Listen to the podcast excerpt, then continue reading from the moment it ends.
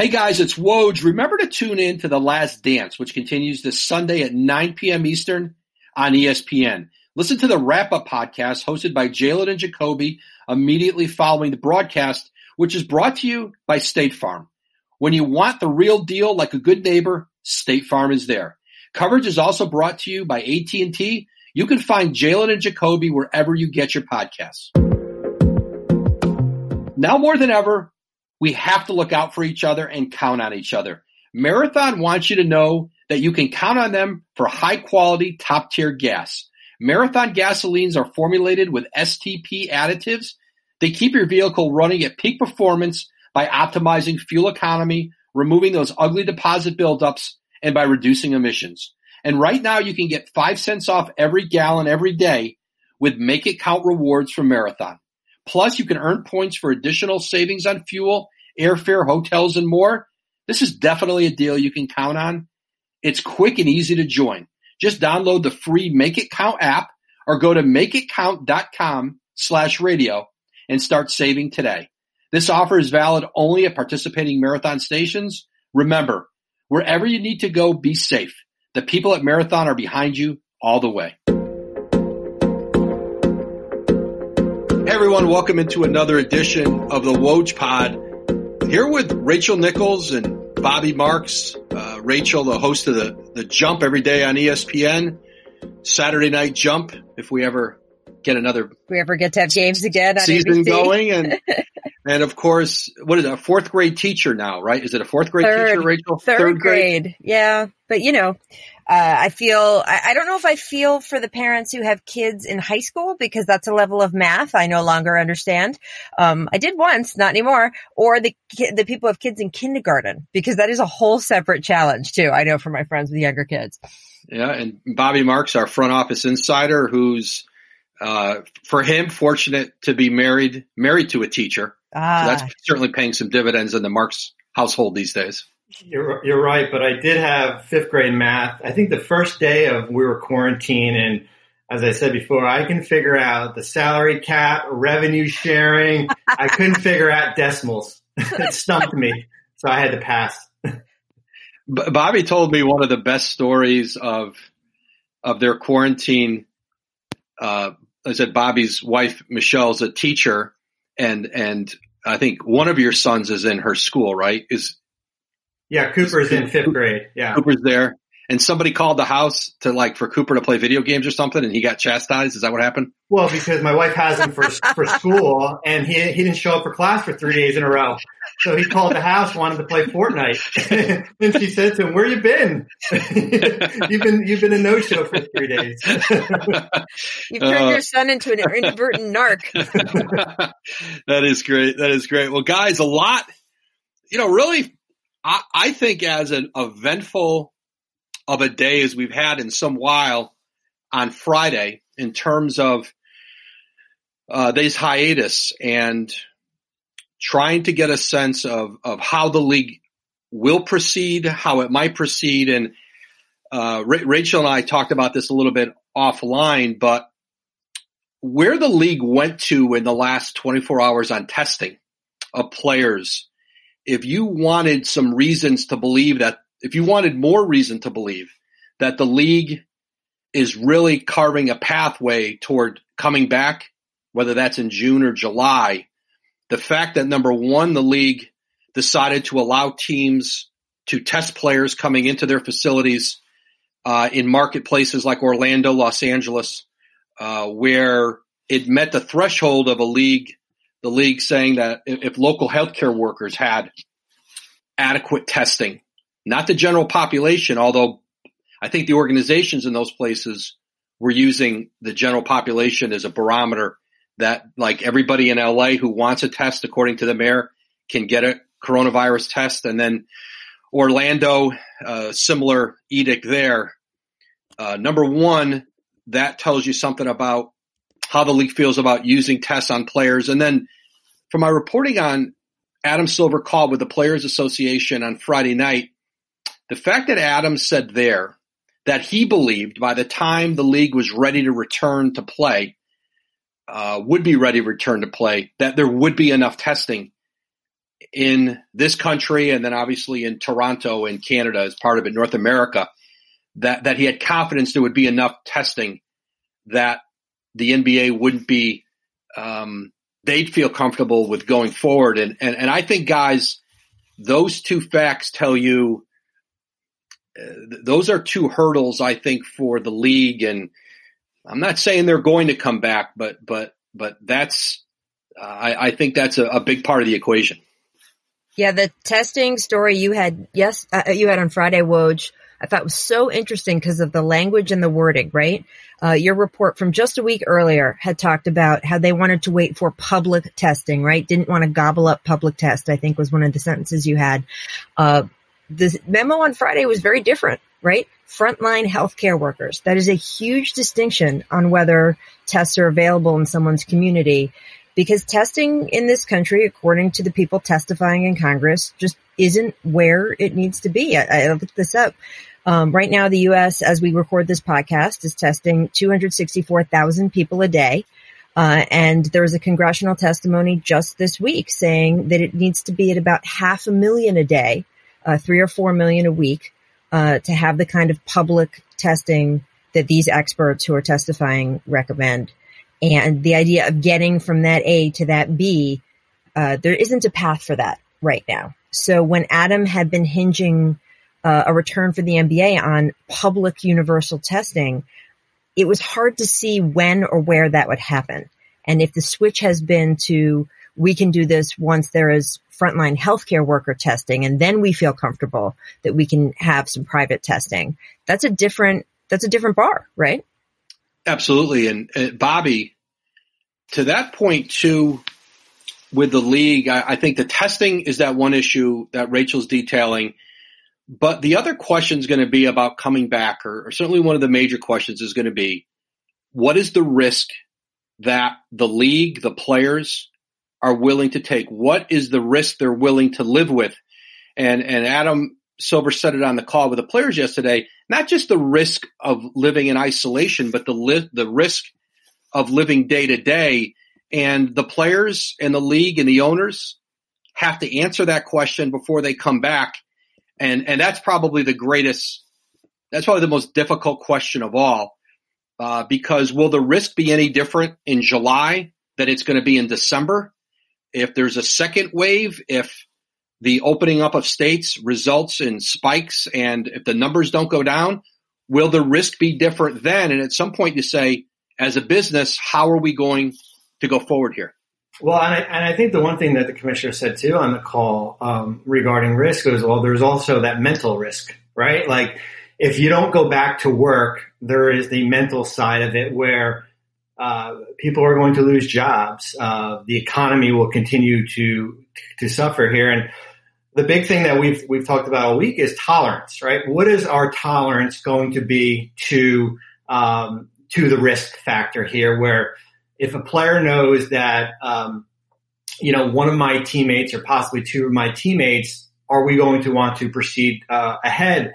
Uh, I, I, think the big thing was that we kind of learned from the call was that what happens if a player tests positive? Does that mean that we shut down altogether here? And I, and I think the if, if, there's testing in place, I don't. Um, I think the player will be quarantined, but I don't think you know we shut down as a league in, in, in total here, where uh, things can go on. Now, the big, if it, big question will be what happens if there's a domino effect here, right? What happens if we get three players or four players? What happens if, God forbid, we get to an NBA finals and LeBron James, right? Like, you know, all those different scenarios.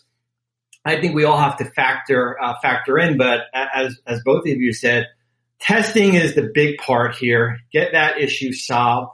Um, and then we can kind of move forward. But I think the, the one thing that, if you're looking from a hope standpoint from the call was, at least we have a little bit of structure that we know where it's going to happen, right? We know it might take three to six weeks to get tra- a training camp together. We know that the league is willing to play into September. We know that December is a possibility there. So it, from, from where we were two weeks ago, we didn't really have any information, right? At least that we can take from that call.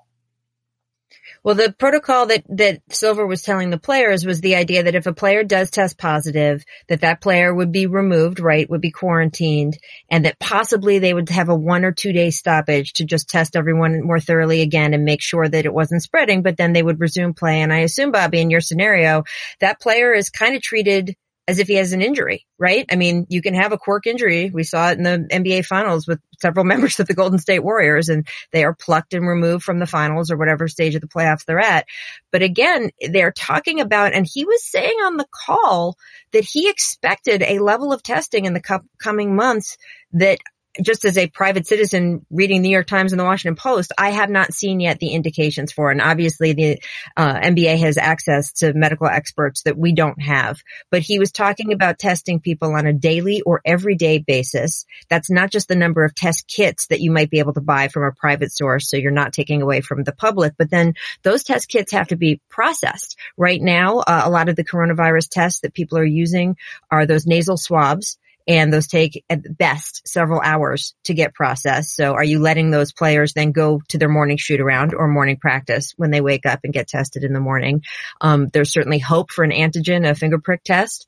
Um, but again, that's a level of testing that Adam seemed to be talking about as if they were expecting in the co- coming months. Um, I certainly hope that's true, but that's a big thing to be hinging all of this on.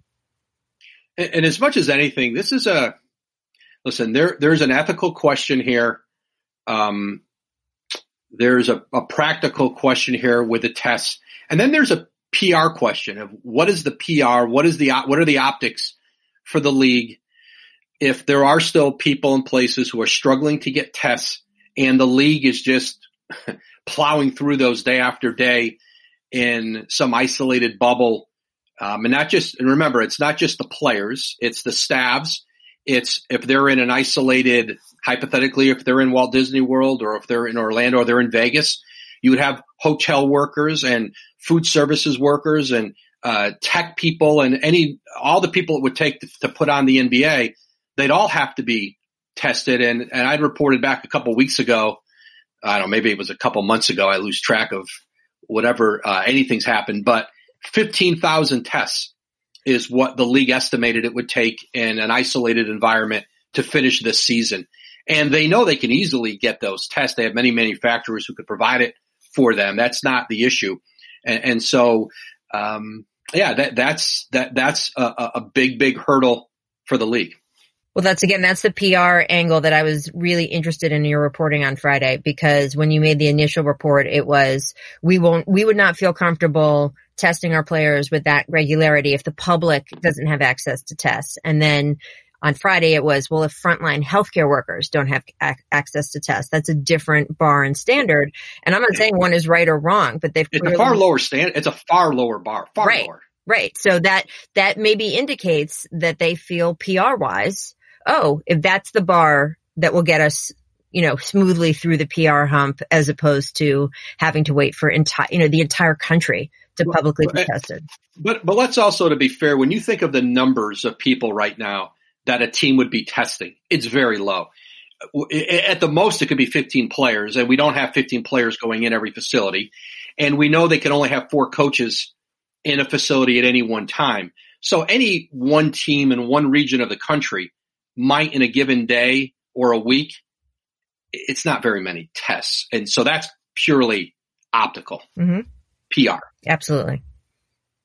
Well, and the one thing too um, regarding testing, and, and, if you know if we do see players test positive um, in a playoff series, um, the one thing that when you talk to teams that are pushing for is to now have two way contracts available. The guys who are on two way contracts are part of your roster for the playoffs, which is not a um, what is which is not a possibility right now. So you know, your roster goes from 15 to 17. So at least it gives you, you know, two more bodies. Um, you know, when you, if maybe if you get three guys that, God forsake, are test positive here. And that's something that teams, I know are going to push for, for 2020, 21, not the two ways, but can we expand the rosters from 15 to 17 and also have two way players here where it's, it's players on a one year non guaranteed contract. Um, it's almost like an, it's an insurance policy here because as the commissioner said, like this, the virus before we have a um, vaccine, the virus is going to be here, right? So when we get playing in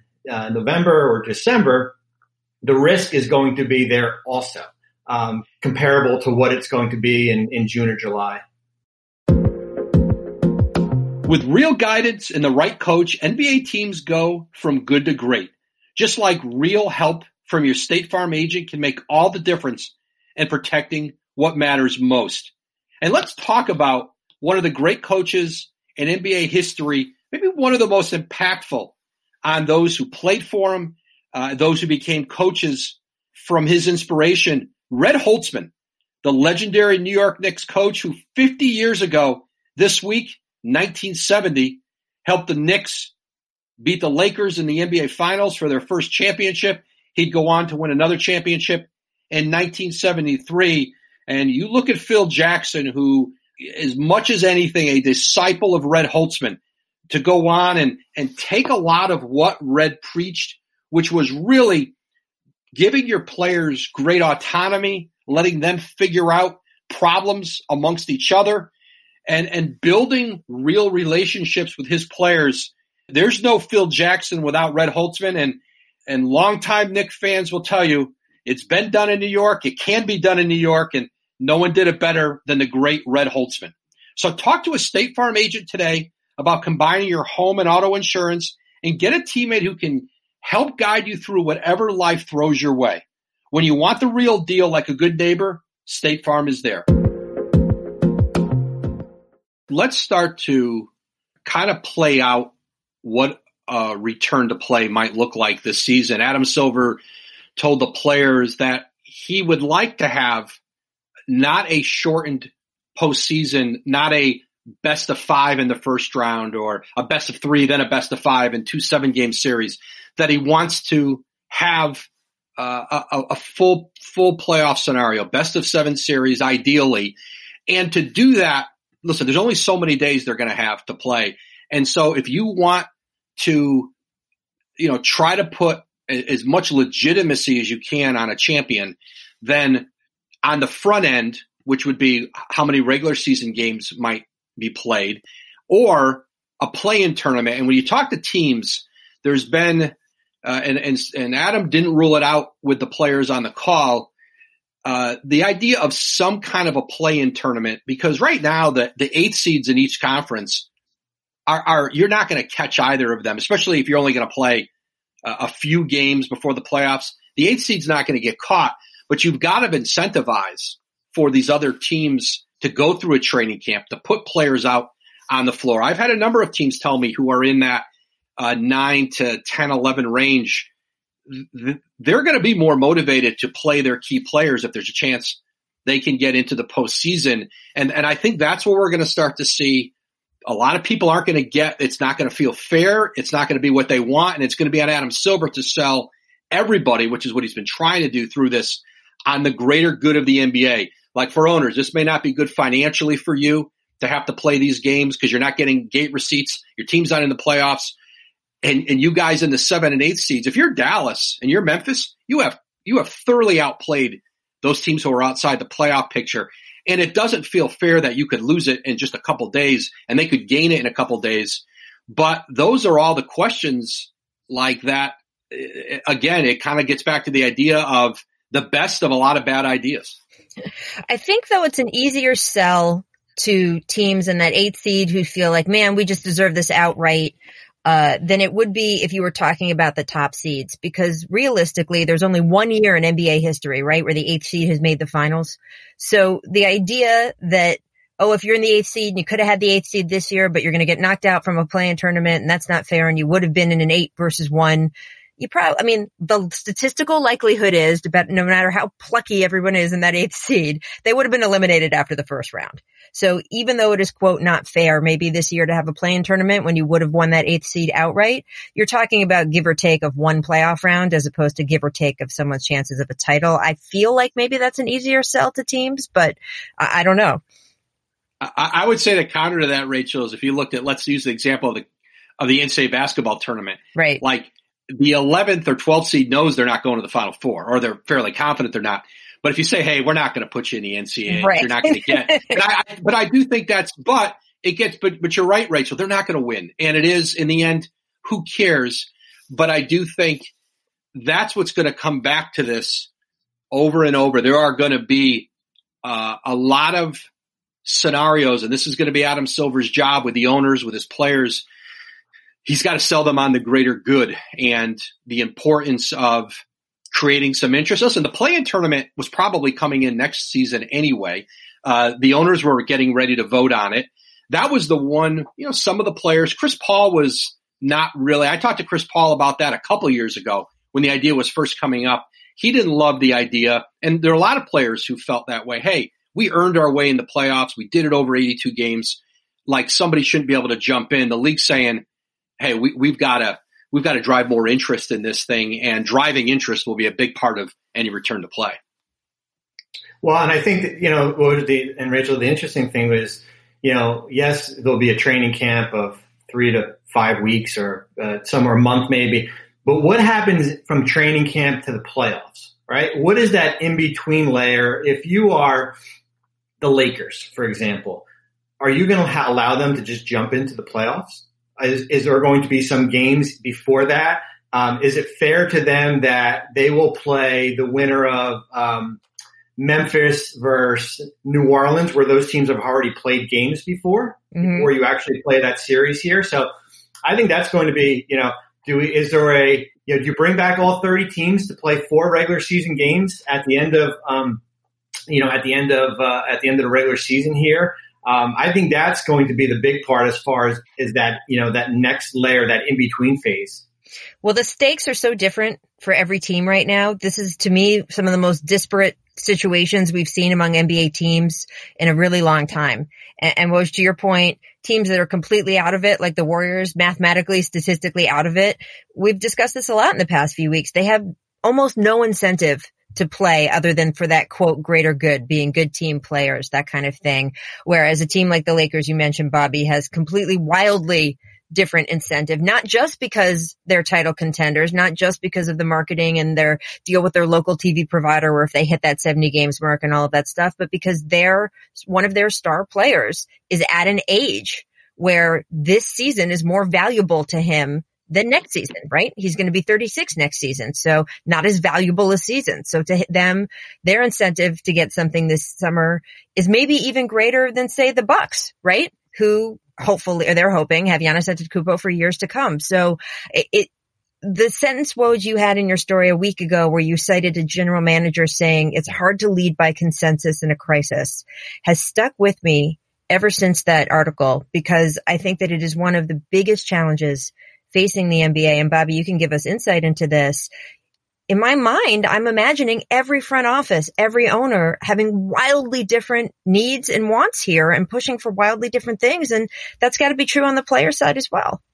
Well, and it, you're right. I mean, and it's interesting because uh, Joe Tsai, the owner of the Nets, was on a uh, a Stanford business conference with some students, and he and he basically said it. You know, he didn't want to fully say it, but he said, "Hey, you know, you talk to all 30 owners, everyone has a difference of opinion as far as the top eight want to start playing. Well, maybe the teams that are in that 13 to 15 seed want to get going for, you know, focus on the draft. It's, that's where they're gearing towards. So you're right. But I do think, um, you know, and, and Bob Myers came out yesterday, I believe yesterday or the day before and said it like, say, Hey, we will be good partners here, right? Like we, if you tell us to come back and play three four, or four regular season games or 15 regular season games, we will be back. We will, we will be there. Yeah. And I, and I think for the players that listen, there's financial incentive for every player to play as many regular season games as they can to, to get their money because whatever games are canceled, you know, the NBA is going to invoke the, the force majeure, which basically allows the teams to take back about 1% of your salary for each game missed.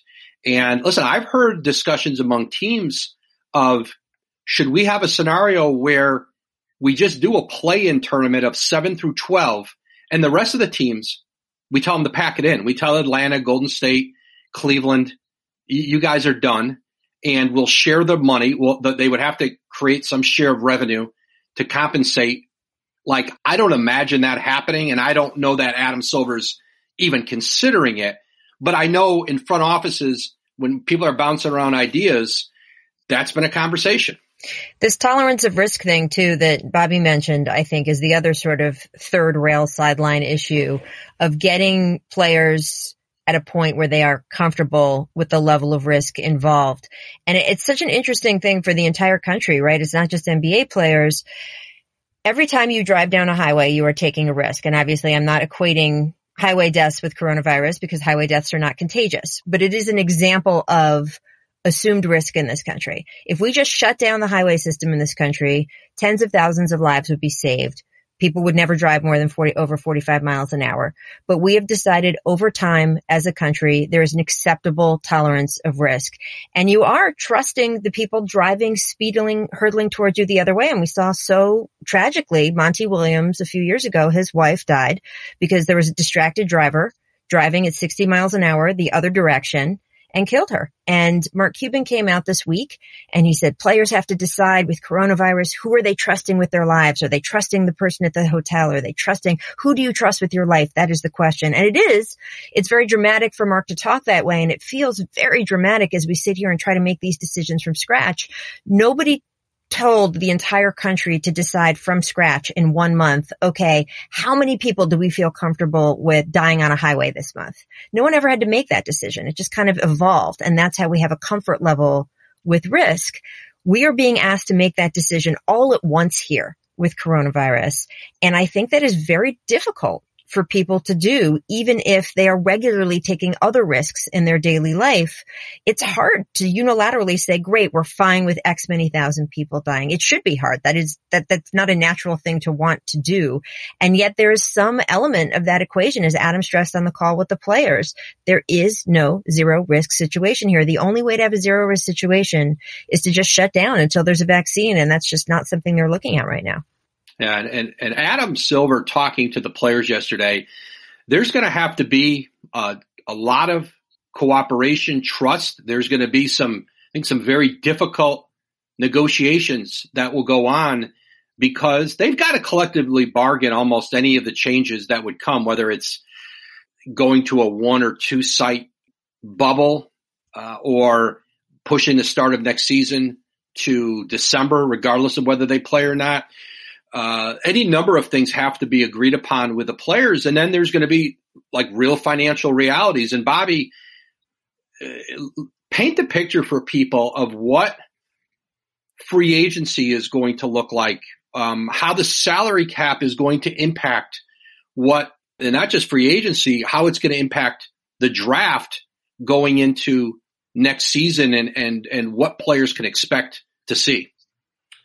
Well, I mean, I think the you know the commissioner painted it out where it's basically going to be two years of negotiating a CBA crammed into two months, right? I mean, that's where we're facing. I mean, that's the reality of it, and it's you know, so you look at it a lot of different ways, uh, and I think the big question is, what is the salary cap going to be? What is the luxury tax going to be? And, and the equal, the easy answer would be, yeah, if, if we go by the letter of the CBA, the salary cap and the luxury ta- tax is going to crash, right? It's going to go from a projected 150 $115 million uh, cap to 90, 95 million. Uh, the luxury tax and, and teams, instead of four teams in a luxury tax, we're going to have 20 teams in here. So that is going to be a big thing to work on because the commissioner said BRI, uh, 40% comes from uh, fans, gate receipts here. So, you know, how the league projects the salary cap is you take the BRI from the current season. So this would be 19, and, and the, the, the, BRI is the basketball related income is, which is what, that's what the owners and players share in a, in a given uh, financial year, right? Yeah. And, yeah. and for this year, we were, uh, the league was projecting BRI to be at $8 billion. Okay.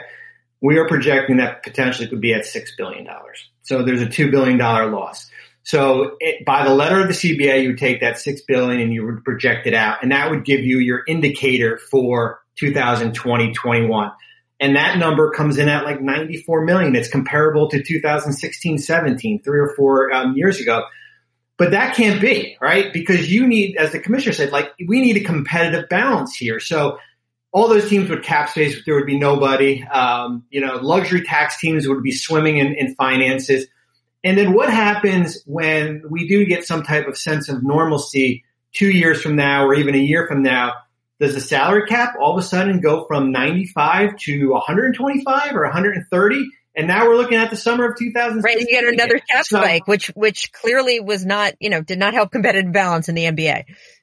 Yeah, so there is. So when he says the system wasn't set up for it, the mechanics, that's why the system wasn't set because you have revenue take a start a, a decline steep, and then all of a sudden, a year and a half from now, it, I mean, eventually we're going to eventually we're going to get back to hopefully a healthy business model, right? But it's probably going to be a year and a half from now. And, you know, you talk to teams and they are, well, first of all, the league and the PA have not negotiated anything yet. I mean, I think they're, they, they want to get through this, right? We got to get, set the schedule, figure out if we're going to play. But you talk to, to teams and you canvass the league, there are a lot of different things teams would want. How do we address it? Maybe if the salary cap is 95 million, maybe now player salaries are a percentage of the salary cap. So I so I'll give you an example, and this is what one team said to me. If you look at Golden State and a player like Steph Curry next year is going to make $42 million. Well, Steph Curry would still make $42 million, but maybe for salary cap purposes, his salary is $35 million, right? And we decrease the, the numbers go down where, yes, the Warriors would still be in a luxury tax, but that it would be comparable to what the cap would have been. Um, and I think a lot of things like that are going to be thrown around. I mean, you talk to teams saying, you know, maybe we get rid of the luxury tax. Maybe we get rid of, maybe we go back to a dollar for dollar. Um, I think the one word we're going to hear is going to be thrown around is the infamous cap smoothing, right? Remember that in 2016 when nobody wanted a part of that? Cap smoothing is going to be on the table here. So, um, there are so much negotiations that are going to have to take place. I think it would be premature to say, "Hey, this, the cap's going to be 100 million dollars because we're going to lose two billion. I don't know if that's going to be the case. Um, one thing I do think will happen is that we might see player escrow. You know, players get 10% taken out of their pay. Um, you know, at the course of the beginning of the year. I think that number is going to go up potentially to 25% of escrow and that's going to be kind of that buffer, that insurance policy for owners that in case revenue does take a take a steep decline. Hey guys, Scott's Turf Builder Triple Action has acquired the secret to building a thicker, greener lawn. In return, they have taken all of the hard work out of the picture to give you more time to do nothing extra. People don't realize that it's easy to get the lawn of their dreams by simply feeding their lawn a few times throughout the year. Scott's Turf Builder Triple Action kills weeds, prevents crabgrass, and feeds to build thick green lawns. With Scott's Turf Builder Triple Action, you can finally get the lawn you've always dreamt of. Scott's Turf Builder Triple Action will give your yard the nourishment it needs to help your weak, thin lawn recover. When you feed with Scott's Turf Builder Triple Action multiple times throughout the year, your grass will be greener, stronger, and more resilient. Pick up a bag today. This is a Scott's yard. Also, Scott's no quibble money back guarantee states if you're not satisfied, you get your money back. This is a Scott's yard. Woj, can I ask you in your in your reporting and talking to all the people that you do, does the timing jive to you? Because one thing that Adam said to the players on the call was, we don't have to make a decision in May. We don't even have to make a decision by early June. And I'm listening to Bobby run through all of these gymnastics, and I think he's very kindly simplifying them for the purpose of this discussion. But that we're talking about what sounds in my head like, yes, to Bobby, two months of negotiations at best right? And don't they have to have those negotiations done by the time they bring everyone back? So in addition to figuring out the testing issue, figuring out where they're going to play, I can't wait to see which players would rather be in Orlando near Disney World, which rather, uh, compared to which players would rather be in Las Vegas. That's going to be a humorous sidebar, um, depending on what your vice is. Uh, and, uh, all the other complications that go with figuring this out if Adam Silver says, Hey, we don't have to make a decision now. We don't even have to make a decision in early June. How do they see the timing working out, Woj, so they actually get a season in before Thanksgiving? Well, th- that's it. Their, their willingness uh, a few weeks ago or a month ago, you know, I had been reporting that they, their hope was to have it wrapped up by Labor Day weekend, that they wanted to be done before football started. If, if, if indeed football is going to start then. Uh, but they become, and, and that was wishful. It wasn't a hard deadline. Sure.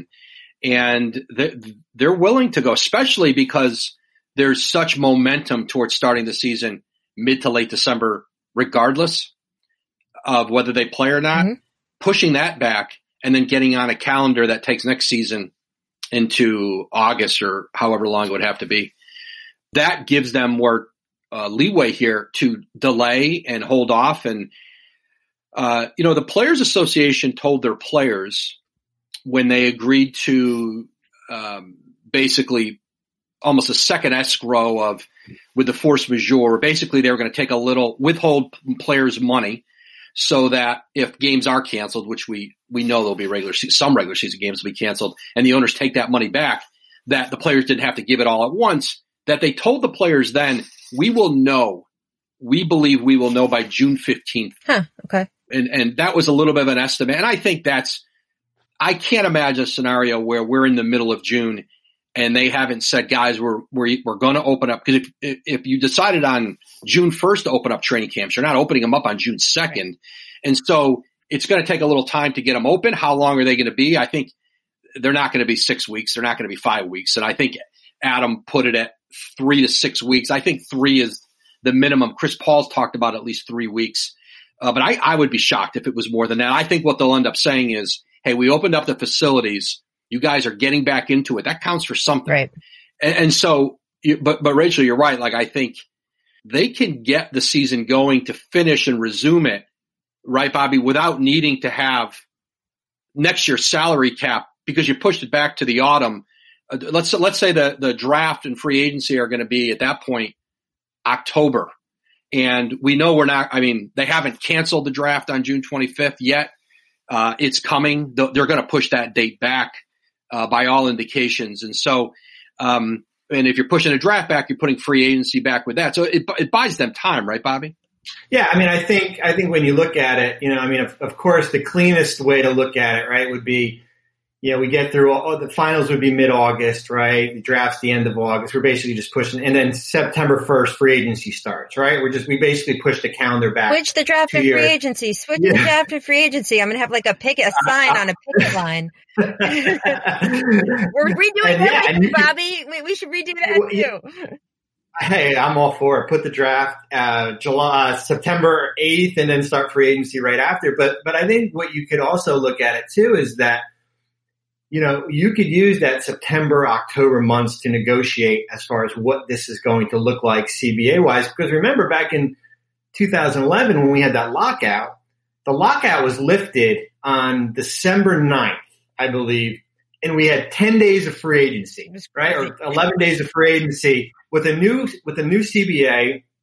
And then the game started like December 23rd. We had two preseason games and the game started. So you could potentially do that knowing that hey, um, it's a there's not many teams with cap space already. Um, it's an average free agent class at best.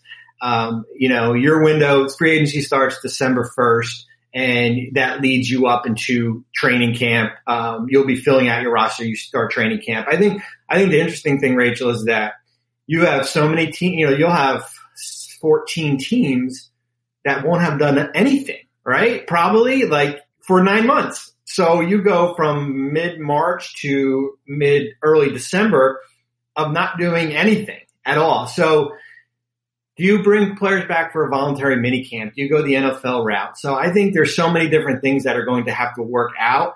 Um, but yeah, just because the season ends in Labor Day doesn't, I don't think it guarantees you that you start, um, free agency two weeks later right. because there are so many issues here.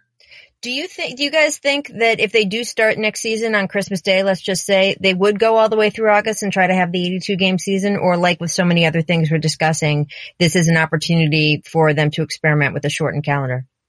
No, I think Rachel, I think there is more than ever a movement to play 82 games next year because what a shortened schedule does to you is it means less revenue. Sure.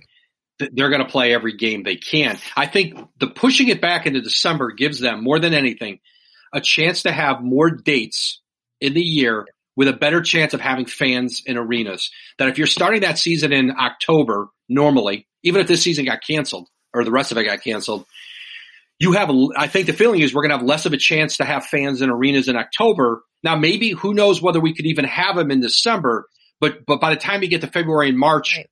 uh, where you've played fewer games, maybe by then there's still 60 um, games left on the schedule. You could have fans that. that you're starting to get fans in. And, and I think that's a big, listen, this, that's the biggest part of this.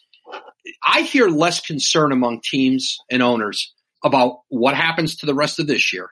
Take away the two or three or four teams who think they can win a championship. But most of the league, and, and I think even the Players Association is really focused on what does next year look like? Because next year, if you are limited in certain areas, what, what if there's arenas where you, in, in jurisdictions where they say, we're not going to have these gatherings yet. We're not having fans, but teams in other markets, yeah, yeah, we can, we're going to fill our arena. You're going to wear a mask. You're going to, whatever it's going to look like. The disparity in revenue, how does that team compete where the owner owns the arena? He, not only does he have not fan, he doesn't have fans for his basketball team. He doesn't have fans for his NHL team or he has concert, no concert yeah. dates in his arena. And that guy's going to compete with Steve Ballmer or he's going to compete with the Lakers or he's going to compete with Jim Dolan financially? Probably not. And I think that's the biggest concern for the league is trying to figure out what it looks like because that will change. And, and Adam Silver said this on the call yesterday that the CBA was not meant to withstand a pandemic. It's a, it's a document. It's an agreement because this is a balance of, of revenue that is shared among the players and owners. And then all hell breaks loose in the league next season, whether, and it doesn't have to be all the arenas empty. All you need are seven or eight teams who can't put people in the arena and, and, and, or, or less than that. And what, how does the league make provisions for that?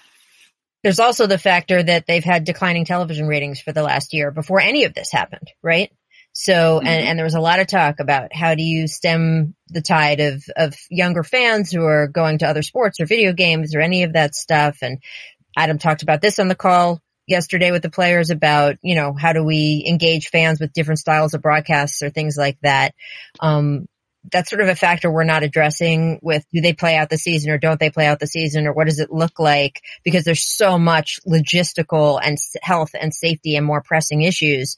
But once you peel back to fan, the layer of fan interest, um, if they go this entire calendar year and don't play any more basketball and then start just at Christmas and in the meantime, you do have other sports because they are sports that involve less contact. NASCAR is starting this week because it's cars, uh, drivers in their cars. And yes, there's pit crews, but there's, there's a much different level of contact. Golf is starting in two weeks because it's a guy 2000 yards from his closest competitor. You have other sports that might be taking bites out of their market share. And then when you talk about fans coming back or other streams of revenue happening once even you get to 2021, the assumption that the public interest is going to be there at the same level when making those calculations using 2019 and 2020 and 2018 numbers of, oh, this is what we expect our fan revenue to be. I wonder if there is thought or calculation of, hey, one of the factors we have to think about when making the decision about finishing out the rest of the 2020 season is just keeping up that fan engagement to the point where you can even have fans in the building yet because you need fans to still, even once the permission is there, you need them to buy tickets and go sit in the building.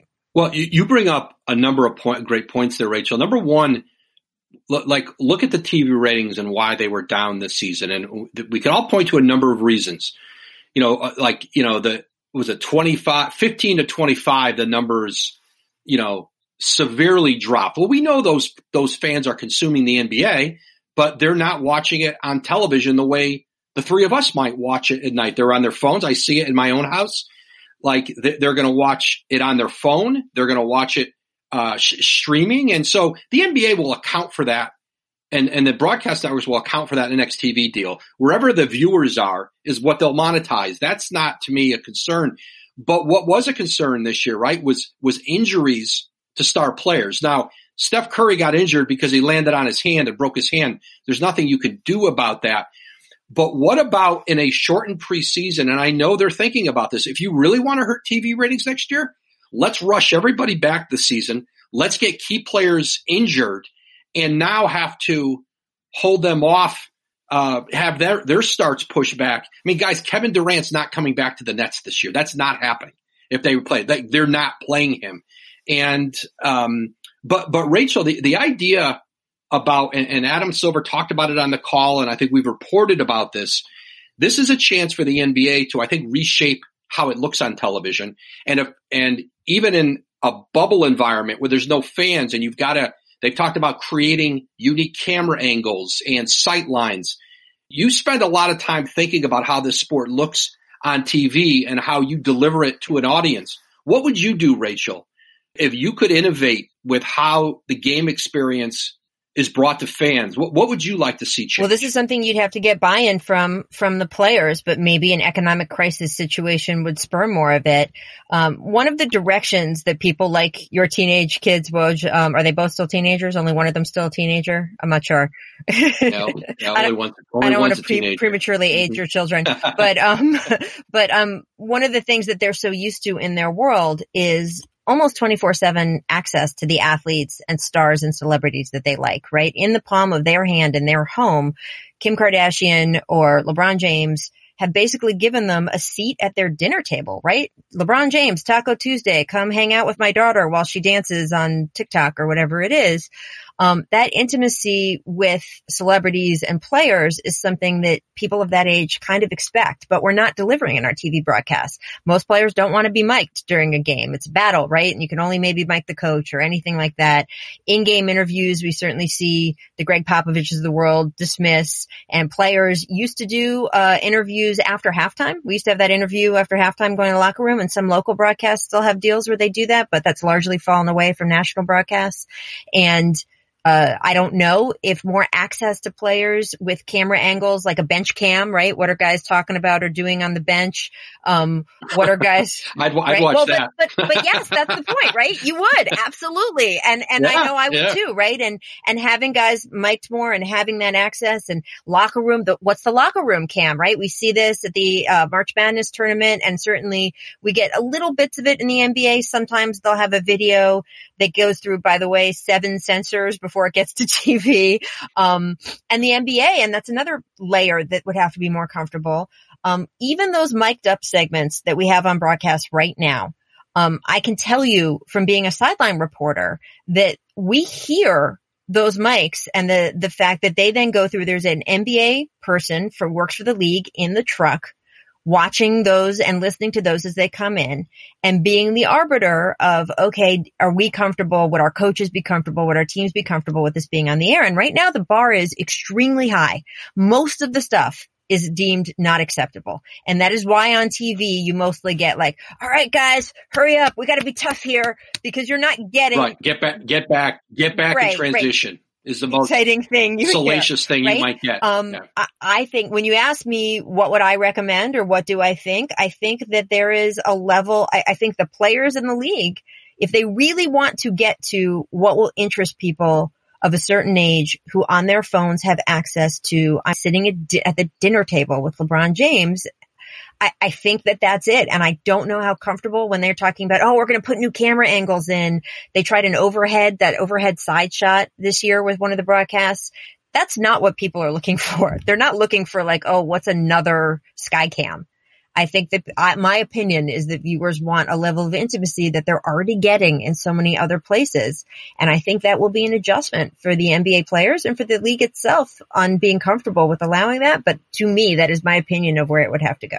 Bobby, all the things Rachel described there and allowing changes of that nature, where, what pockets of the league would you imagine would have the greatest resistance to, to what Rachel described might better appeal to a younger fan base? Well, you know what? I mean, I think the situation we're in right now where I think everything's on the table, right? Like, I think the day and age of, you know, like, I think we, we're forced to change, right? This pandemic has made, is forcing us to change and, and forcing us to get out of our comfort level. And I think, I think Rachel hit, hits home. And I think, you know, when you look back on what just happened with the NFL draft, right? The NFL draft, the three days made you feel like you were part of the front office of the New York Jets because you were inside his. Whether you office. wanted to be part you of were, that front office uh, or not, Bobby. uh, for for that, but it, but it, and it, and you know, and then you have, um, you know, like there was a great video of, of John Harbaugh and their general manager, right? Like you felt like you were part of that, and I think that's what the viewer is going to want to feel like. Um, whether it be the playoffs or whether it be the draft, um, whether it be you drive along with LeBron James to a game, right? In the car. I mean, who knows if it's going to be a bubble scenario, but you are part of, um, you are part of their life to, to an extent here. And I think, I think when you look at it from the league and the player association, I think everything is going to be on the table. And I think that, that includes potentially the draft, right? Like, you know, if there is a window to switch the draft to, um, to after free agency starts, like here's your window to go do it. Um, here's to do it so you won't have to wait three weeks for an Anthony Davis trade. And the night of the draft, we've got six guys with hats on that aren't even on the same team, right? Like, mm-hmm. so if you're going to do it now, um, it's almost like when you get hired at a job, right? When you get hired at a job, you have carte blanche who you want to bring with you and how much money you want to spend. You want a new desk? You'll get it. But two years from now, you're not going to be able to go buy that new desk because maybe your, your budget's smaller. But um, I think everything, um, yeah, there'll be some resistance, but I think everything will be on the on the table right now. Yeah, and I think that Adam Silver's power is immense in this scenario, partly because of his role as commissioner and the weight the position carries, but also because I feel as though while different constituencies can disagree or feel like ah, Adam is favoring this group over my group. In the end, I do sense this, that there is a lot of trust in him and belief in him that ultimately, if you just tell us what the plan is, if you tell us what direction we're going, we will fall into line within, within most margins. Like we're going to fall into line. And I think it's going to come to a point where he's going to come to everybody and say, on a number of levels, what the rest of this season looks like, how you're going to deal with the schedule in the future, television, uh, any number of, and, and, then ultimately safety. What that that there's got to be a trust that you, you're putting your health in the hands of um, of a team and, and and vice versa. And I think Adam's role in this in the end is is going to be immense. Well, too, I mean, when you listen to him on the call with the players, like he made the, the players feel part of it and, and he said it, this is not going to be an Adam Silver decision.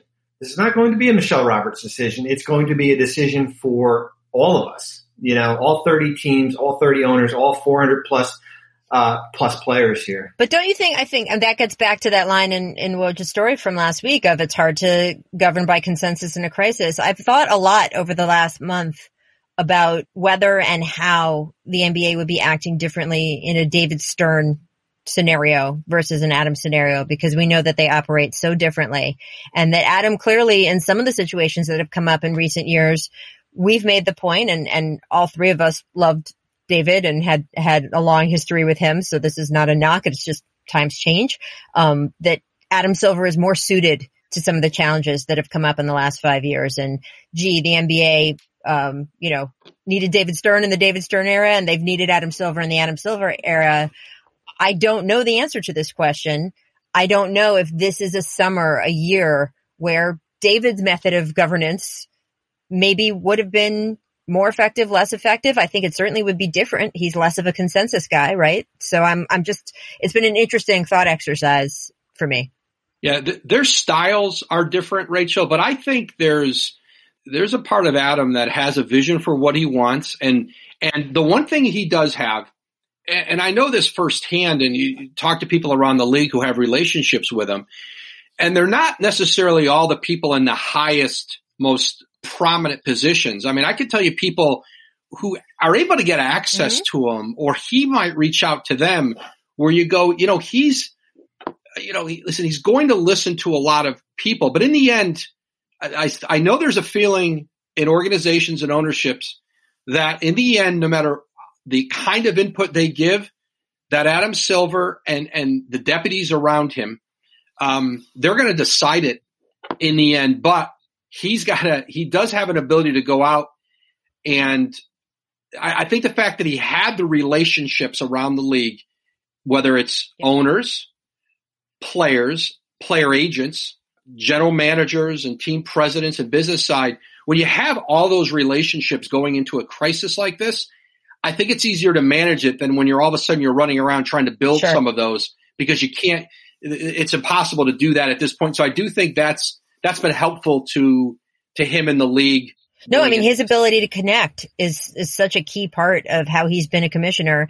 And again, different from David, who would sort of walk into a room, whereas Adam, you know, stops along the way. And I think that is going to be so critical uh, to get buy-in from all those different constituencies. And it also speaks to one of the strengths of the NBA as a whole is that uh, I joke sometimes with some of the NBA staff members that we all knew each other when we were in our early twenties because nobody leaves. It's like the Hotel California in the NBA. like it, it's the same, it is largely the same people sort of matriculating through the system. And, uh, at the NBA finals for a long time, the photo on your credential was the first photo they took for your first NBA finals and they never updated it. And it was hysterical to walk around and see that not just for one or two people, but for so many people, it was a photo from 15, 18 years ago. And I think that the, that's the way the NBA works. The, the cliche of the NBA family um, is actually true in a lot of ways. These people have worked together and been part of each other's lives for kids being born and, and parents and, and all kinds of other family events. Um, I, think that's going to pay off in this sort of circumstances, and we see it now with Mark Tatum under Adam. Right? Mark is has all those relationships that he's building the way Adam did when Adam was David's deputy. And I do think that that is going to be, it's such a great strength Adam has. And I think it's going to be a strength the NBA has as they deal with, as he put it yesterday, the greatest challenge of their lives. Absolutely. Uh, we could keep going here. Uh, guys, this was a lot of fun. Uh, Bobby, thanks for jumping in. Rachel, happy Mother's Thank Day you. to you. Yep. Happy Mother's Thank Day, Rachel. you. I will be And, celebrating uh, it by not doing any third grade math. Perfect, perfect. All right, so of course you can catch the jump all week, next week, and throughout. Right, live Here. from live from Rachel's first grade. Pacific Palisades, baby. All right, guys, thanks very much. Uh, and we'll, I know I'll catch you guys soon. Thank, Thank you, you. so much. Thanks for listening to this episode of the Woj Pod. A big thank you to my guest today, ESPN's Rachel Nichols and Bobby Marks. You can listen to new and archived episodes of the Woj Pod wherever you get your podcast. Stay safe out there. We'll catch you next time.